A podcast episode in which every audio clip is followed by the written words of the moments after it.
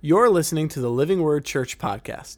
To learn more about Living Word Church and our service times, visit us online at livingwordchurch.org. Today's message comes from our executive pastor, Vincent Pavone. Someone once said that the two most important days in a person's life number one, the day you were born, that makes sense because if you weren't born, then nothing else matters. But the second most important day in a person's life is the day they discover why they were born. I mean, think about that. Then, if that is true, and I think it is, then there's an awful lot of people walking around on planet Earth don't have a clue why they were born. You hear about people trying to find themselves. They're trying to find out what their purpose is. But for those of us who are, you know, in Christ, we, we, we know that we have a purpose. Doug has said a couple of weeks ago that if you aim at nothing, you're going to hit it every single time. But if you know who you are in Christ, then you have a destiny.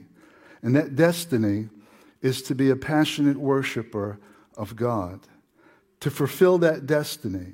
If you are in Christ, if you receive Jesus as your Savior, then in 1 Peter chapter 2, verse 9, Peter tells us why we were born and why we were born from above. And the reason is that God has called us out of darkness into his marvelous light for this purpose to show forth or to declare or to proclaim his praises. In other words, we were destined, called by God to become worshipers of God. Believers are created in Christ Jesus unto good works. And one of the good works that we do is naturally to live a life that's passionately as worshipers of God.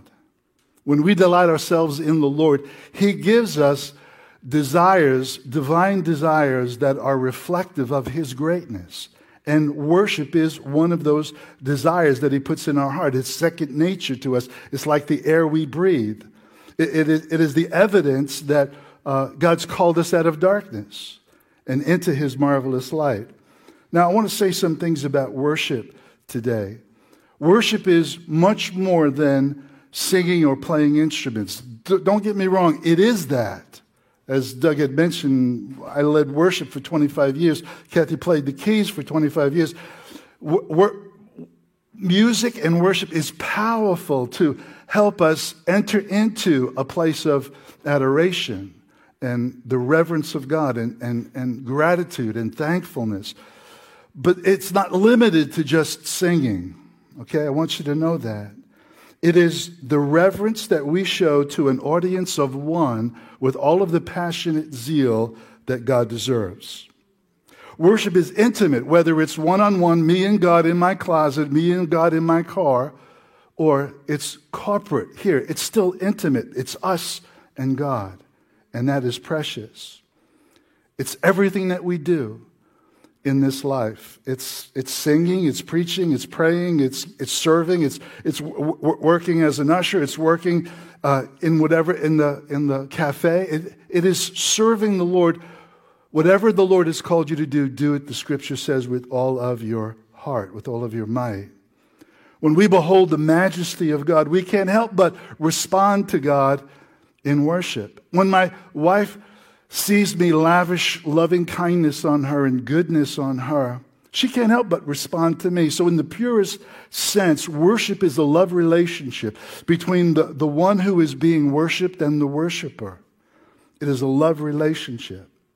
And how could we, how could we be? How could we not respond to the one who has lavished such incredible love on undeserving sinners like me and you and all of us? How could we stay silent? On one of those occasions when Jesus was uh, confronted by the Pharisees, uh, were, he was coming into the city of Jerusalem and they were shouting Hosanna and they were spreading out these palm branches before him, you know, and I'm sure you probably heard about some of that. And, and, and they're telling Jesus, tell your disciples to be quiet. They're making too much noise. They're, they're too excited. And Jesus said, if these should hold their peace, if these should be silent, the very rocks would cry out. Is that hyperbole? I don't think so. See, I read somewhere in the Word where the very rock and the water came out of the very rocks. And if God can make water to come out of rocks, which is a pretty good trick, right? Uh, then He could also cause the, the stones to praise his name. Today, today in a, in a stadium of 70,000 people who are going to be worshiping the heroes that, that they esteem, right? And they're going to be shouting and clapping and getting all kinds of over the, over the edge excitement or over the top excitement, right? For, for heroes that will soon be forgotten. Uh, I think this is Super Bowl 66. Who won Super Bowl 54? Who won Super Bowl 57? Who could remember? Because it's, they're easily forgotten. But how much more does the hero of heaven deserve the accolades and the adulation of his people who, who achieved the greatest victory of all, who has rescued us from sin, death, and the grave? And you know what? He will never be forgotten. Or, like the old song says, throughout heaven's eternal days, he'll never be forgotten. If you're not a follower of Jesus, never place your trust in Jesus. We're glad that you're here today. And I, I, I, pray that you will understand some of the reasons why we do what we do, that we raise our hands in worship, we, we, we, we sing out, we, we speak out praises, we, we clap, we, we, we're excited about serving the living God, right? But more than that, I hope you discovered today that there is only one name whereby which men must be saved. And when I talk about being saved, I'm talking about being rescued from guilt and condemnation and from eternal death and eternal death. But that is only part of the story. That, that song that we sang a little while ago about, about walking with him eternally, about everlasting joy will be the inheritance of the child of God. That's what I hope that you discover. I want to share with you a quote from a a pastor by the name of John Piper. He says, True worship comes from people who are deeply emotional and who love deep and from sound teaching. Strong affections for God rooted in truth are the bone and marrow of biblical worship. John says it's the bone and marrow. I said it's the air that we breathe. I think we're both saying basically the same thing. It's the life source of the church, and it's the evidence that we truly have been rescued out of darkness. In another one of those confrontational moments between Jesus and the religious leaders of his day, he quotes from the prophet Isaiah and he says, Well, did Isaiah speak of you hypocrites? Because this people worship me or they honor me with their lips, but their heart is far from me. In vain do they worship. Their worship is empty. Now, I tell you what, Jesus was intolerant of, of vain worship. And so we should be as well. That our worship must be for God's sake, to draw near to God. It, it must be God for God's sake as the motivation of the affection that we show in a corporate setting like this. Back a couple of decades ago, I forgot to look up the exact date when uh, this took place, but I think it was sometime in the 90s. Uh, the church kind of lost its way for a while. We, we, we, we kind of went off into uh, more of a focus on praise and worship music than we did on the one who was being worshiped. And thankfully, the body of Christ kind of made an adjustment, realized that it was going in the wrong direction. That we, I guess you could kind of say that we made an idol out of praise and worship music. And, and one of the uh, guys by the name of Matt Redman, who's a great songwriter and um, worship leader.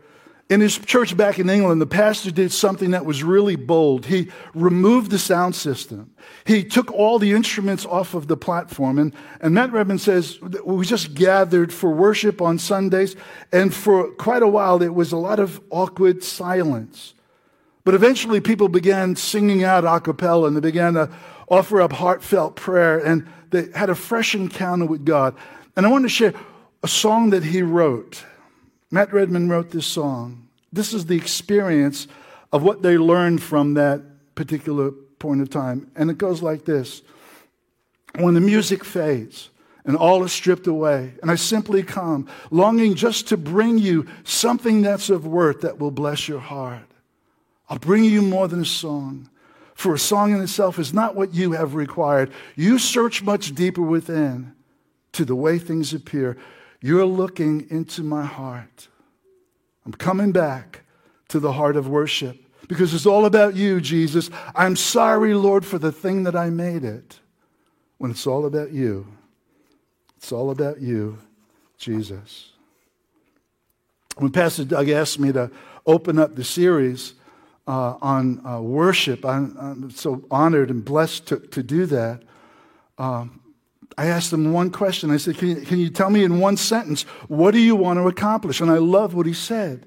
This is what he said I really want to see our people more passionate and actively, actively worshiping when we gather on Sundays. Great answer. I trust that all of us could agree with that sentiment and that desire to, to, to, to want to offer unto God sincere, heartfelt worship as a priority of this ministry.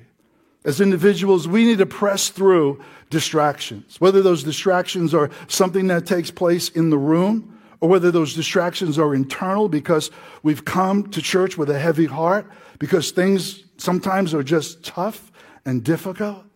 And so we need to be able to press through those things because when we do so, when we come with an expectation of meeting with God, things begin to happen. All things are are possible where, where God is being manifested. We present ourselves as living sacrifices, holy and acceptable unto God, and God blesses us with his presence. Now, in the Old Testament, when God was honored to, to, to uh, uh, show his favor on a sacrifice that was being offered to him, he sent fire down from heaven and consumed that sacrifice. We don't want the place to go on fire, but we do want God to send the fire to ignite a new passion in our hearts for Him. See, worship is so significant that it has the spiritual dynamic to change the very course of a person's life. It has literally, in, in Scripture, changed the very course of a nation as well. It's so powerful. My wife and I have a history as, as worship players and worship singers. And so we can also tell you that through many of those years, when we've come to a place where, I mean, it was really hard and really difficult, and we felt like we were on the verge of defeat. We could tell you with absolute assurance that it was praise and worship that, that moved us from fear to faith and from failure to victory. Because praise and worship is so powerful. It is the remedy for depression and hopelessness and fear and doubt. Let's say it again. Praise and worship is the God given prescription that God has given to his children to break the power of hopelessness and fear. It's God's gift to his children as a spiritual weapon whereby we dismantle powers and, and, and dismantle the, the powers of the enemy. Let me show you how that works out. In Psalm chapter 8, verse 2, Psalm 8 by the way, if you know anything about the numbers in Scripture, there are some significance with certain numbers. The number eight is the number of the Messiah. So this is speaking about Jesus. And it says this out of the mouth of babes and children, verse 2, you have ordained, you fashioned, you have created strength because of your enemies that you may silence the enemy. Who silenced the enemy? It's God who silenced the enemy. But how does he do so? By the mouth of babes and children. In the New Testament, in the Gospel of Matthew, when Jesus quotes this verse, he tweaks one word and he says it like this Out of the mouth of babes and children, you have ordained praise. Because praise is the effective weapon that God has fashioned for us to silence the enemy, to dismantle strongholds. When praise is diminished, your strength is diminished. Say that again. When praise is diminished, so your strength is likewise diminished. Did you know that uh, Lucifer, and uh, when I say that word, I need a drink.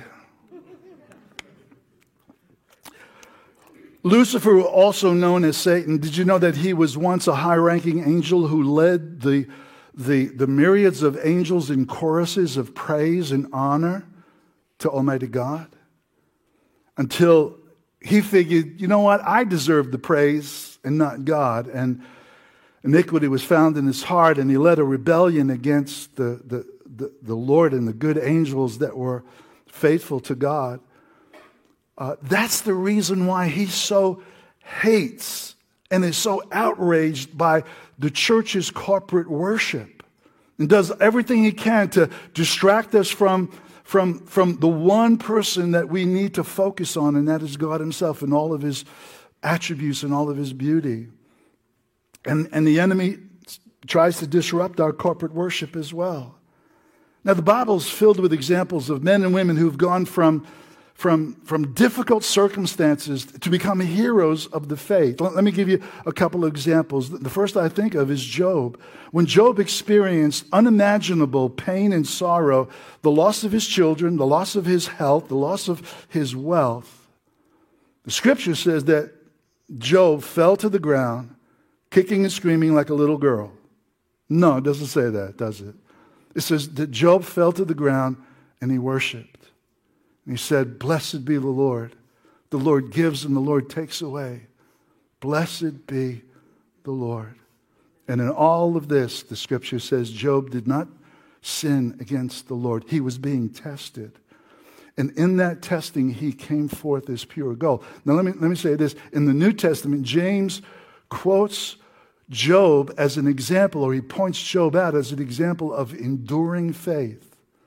Now, there's a connection between Job being a worshiper of God in the good times and in the bad times, and the fact that Job had this enduring faith.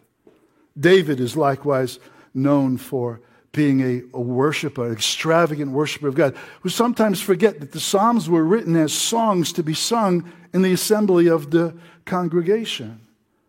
And David is also both in the Old Testament and in the New Testament, he's known as the man after God's own heart. And you cannot separate David being the man after God's own heart and the way that David extravagantly worshiped. In fact, David didn't care, even when he was king, what people thought about him. He said, I would rather be undignified in the sight of men rather than receive the praise that comes from men. One example of the way that David handled sorrow and pressure and stress was, was when he was praying for his child that was sick. And for seven days, David refused comfort. He refused to eat anything. He refused to, to wash or change his clothes or be comforted in any way. But he prayed earnestly that God would spare the life of his child. And when David, at that seventh day, perceived that his servants were talking that the child was dead, David got up, changed his clothes, washed himself, and he went into the house of the Lord and he worshiped. Truly, there's something incredible of a transaction that takes place between the heart of a worshiper and God that's unexplainable, that, that defies logic. Here's a quote from Sam Storms. He says, Worship begins in the mind with deep biblical thoughts about God, robust and expansive truths about who God is, His greatness, and His glory. This in turn ignites the heart and awakens passionate affections for God. This in turn finds expression in all of life, whether it's singing or speaking or serving or sacrificing or acting or dancing or kneeling, as well as in all the decisions that we make in this life, the life that we live. In other words, having these deep thoughts about the greatness and the awesomeness of God has a profound effect upon the way we live and what we actually become. Passionate worship should be the goal of each and every one of us here at Living Word.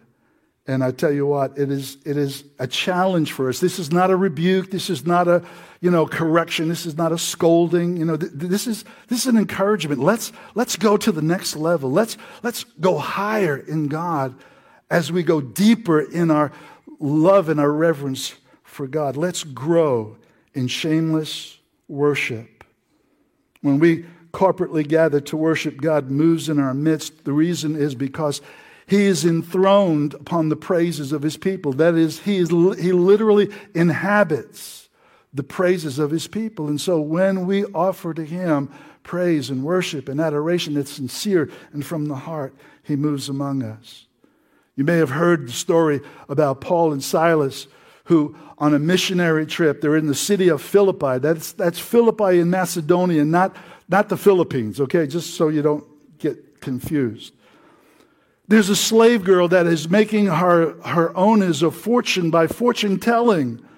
And Paul expels the demon out of this girl. And so now their, their ability to make a profit is gone. And so the powerful influences of that city have Paul and Silas brutally beaten and cast into prison.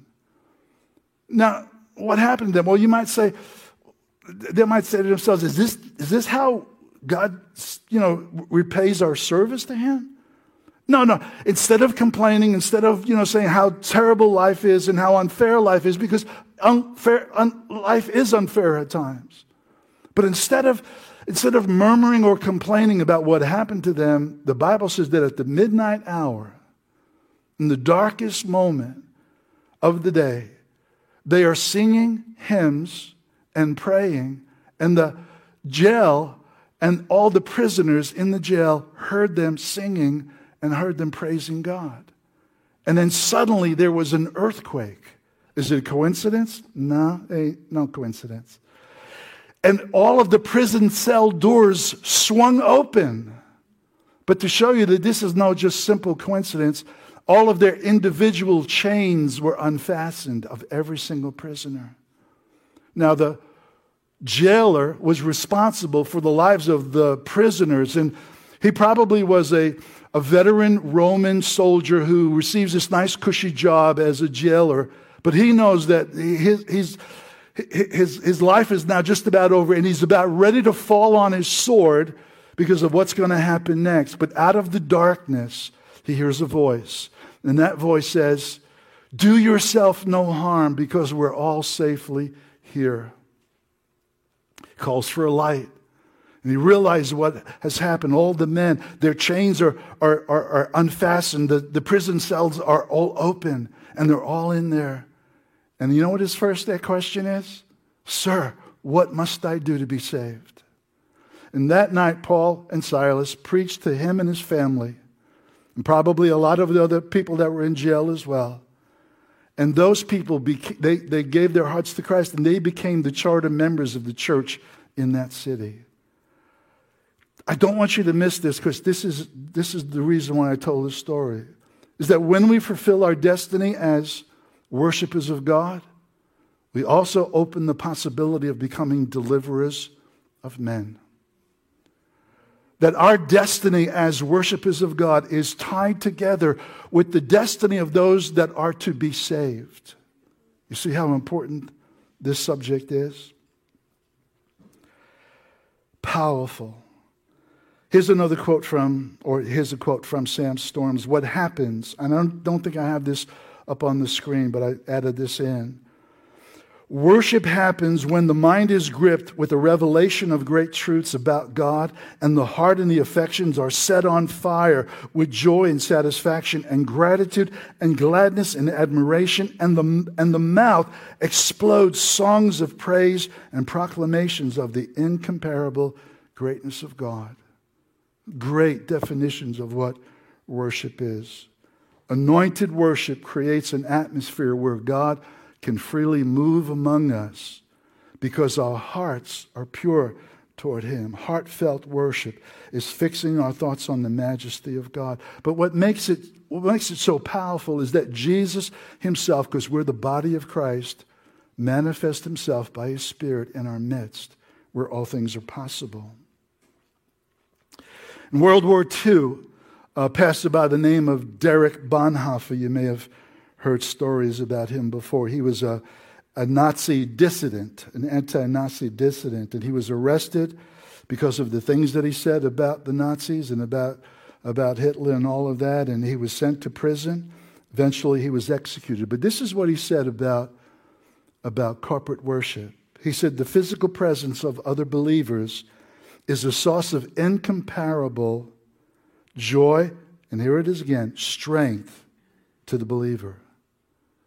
This is, this is where our strength is manifested when we are corporately together, worshiping God, hearing the word of God being preached. Now, I believe that one of the harmful effects of this pandemic, with its lockdowns, has been the disruption of our corporate worship. By the way, if you've heard the, the report from John Hopkins Hospital, lockdowns have accomplished absolutely nothing in saving lives.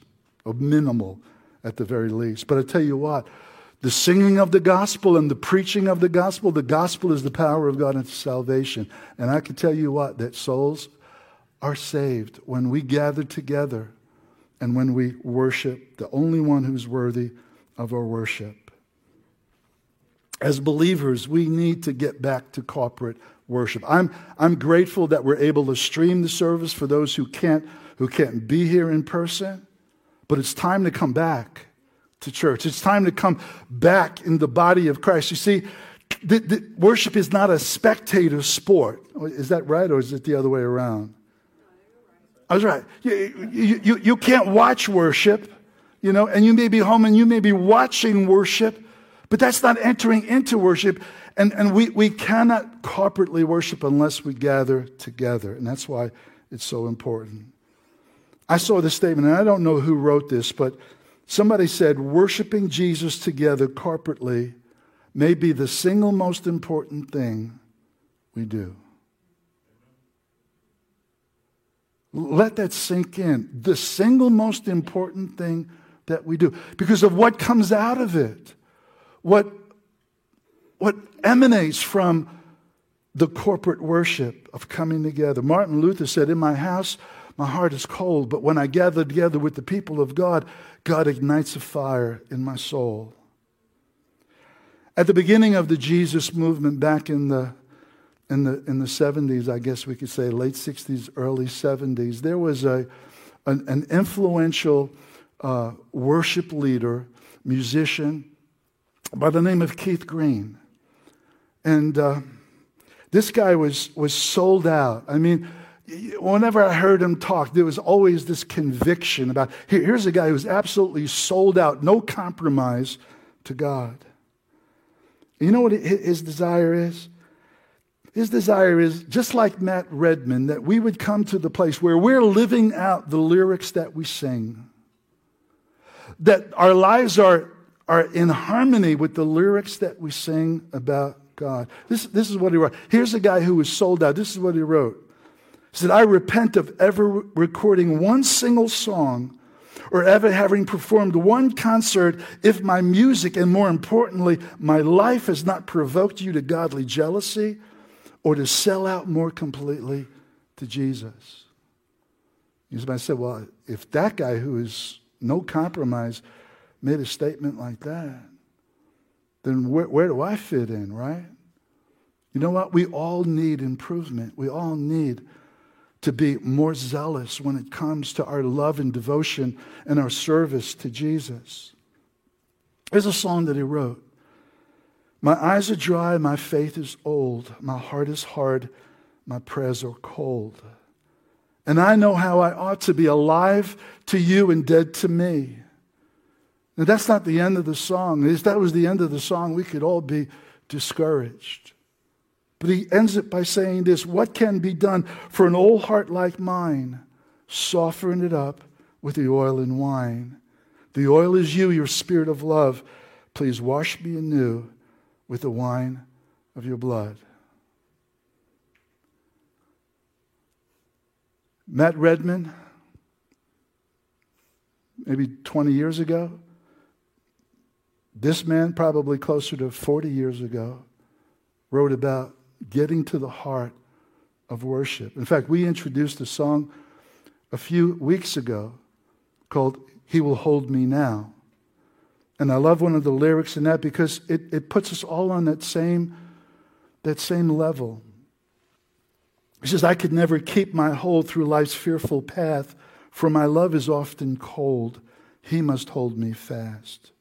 When I fear my faith will fail, Christ will hold me fast. When the tempter tempter would prevail, he will hold me fast. We, we are held by a Savior unto him who is able to keep us from falling, to present us faultless before his presence with exceeding joy. This is responding in gratitude to the one who not only saved us, but to the one who keeps us and who preserves us, faithful in that day when we stand in the song that we sang in heaven with all the heroes of the faith. As believers, we know why we were born and we understand that we have a destiny. So let's encourage each other to be the worshipers of God, to, to, to love Him more, to, to serve Him more, to, to, to live that, that life out. So let me just kind of bring this message down to a closing. When we offer unabashed worship, the Lord fights for us. He dismantles strongholds and He sets captives free. So let's come together when we meet corporately, believing that we got all things are possible. We saw that worshipers are empowered to handle life's disappointments and life's sorrows in a unique way because it, it, defies logic. It defies reason for the way that some in Scripture and some even in our own experience have gone through difficult times. If I had the time this morning, I think I would go around and I, and I know what I would find. I would find people who said, you know what, I came into service. One day I remember I came into service such a, such a heavy heart, just so discouraged, and something happened in the service. I don't know, I can't explain it, but, but when I left, I, I left with a renewed sense of hope. I left with a, a sense of victory. I, I, I left lighthearted. How many of you can testify to that? That is a reality that takes place in the worship service. How could we possibly remain silent? How could we not respond to the one who's lavished his unconditional love on us? So let's get back to the heart of worship. And if some of the lyrics that I shared with you from the different songs is applicable to you today, then as we close today in song and prayer, just let your heart reach out to the one who's worthy of praise. If you're here this morning or if you're listening to the stream and you've never accepted Christ, I hope what you heard is that there is only one name given among men whereby we must be saved. He shed his blood for us to forgive us of our sins. And so I would ask you to, to do this. If you would like to receive Christ, this is, this is what you need to do. It's not magical words. Say, Jesus, I believe that you're God's Son sent to save sinners like me by grace through faith, by the shedding of your blood. Forgive me. Now, please fill me with your Holy Spirit. And this is my advice to you begin to follow Jesus, begin to come to the worship services and enter into worship. Open the Word of God. Begin to ask the Holy Spirit to open up your mind to the greatness of God. And when you do that, when you do that, you will be filled with divine destiny and purpose. And you'll know exactly not only why you were born, but you'll understand the destiny that connects you to that one who gave you life. Let's pray. Father, I thank you this morning for this opportunity to share the Word of God today. And I know that the Word of God is powerful, not because I spoke it, but because you've given us that word. Your word transforms us. Your word washes us. It renews us.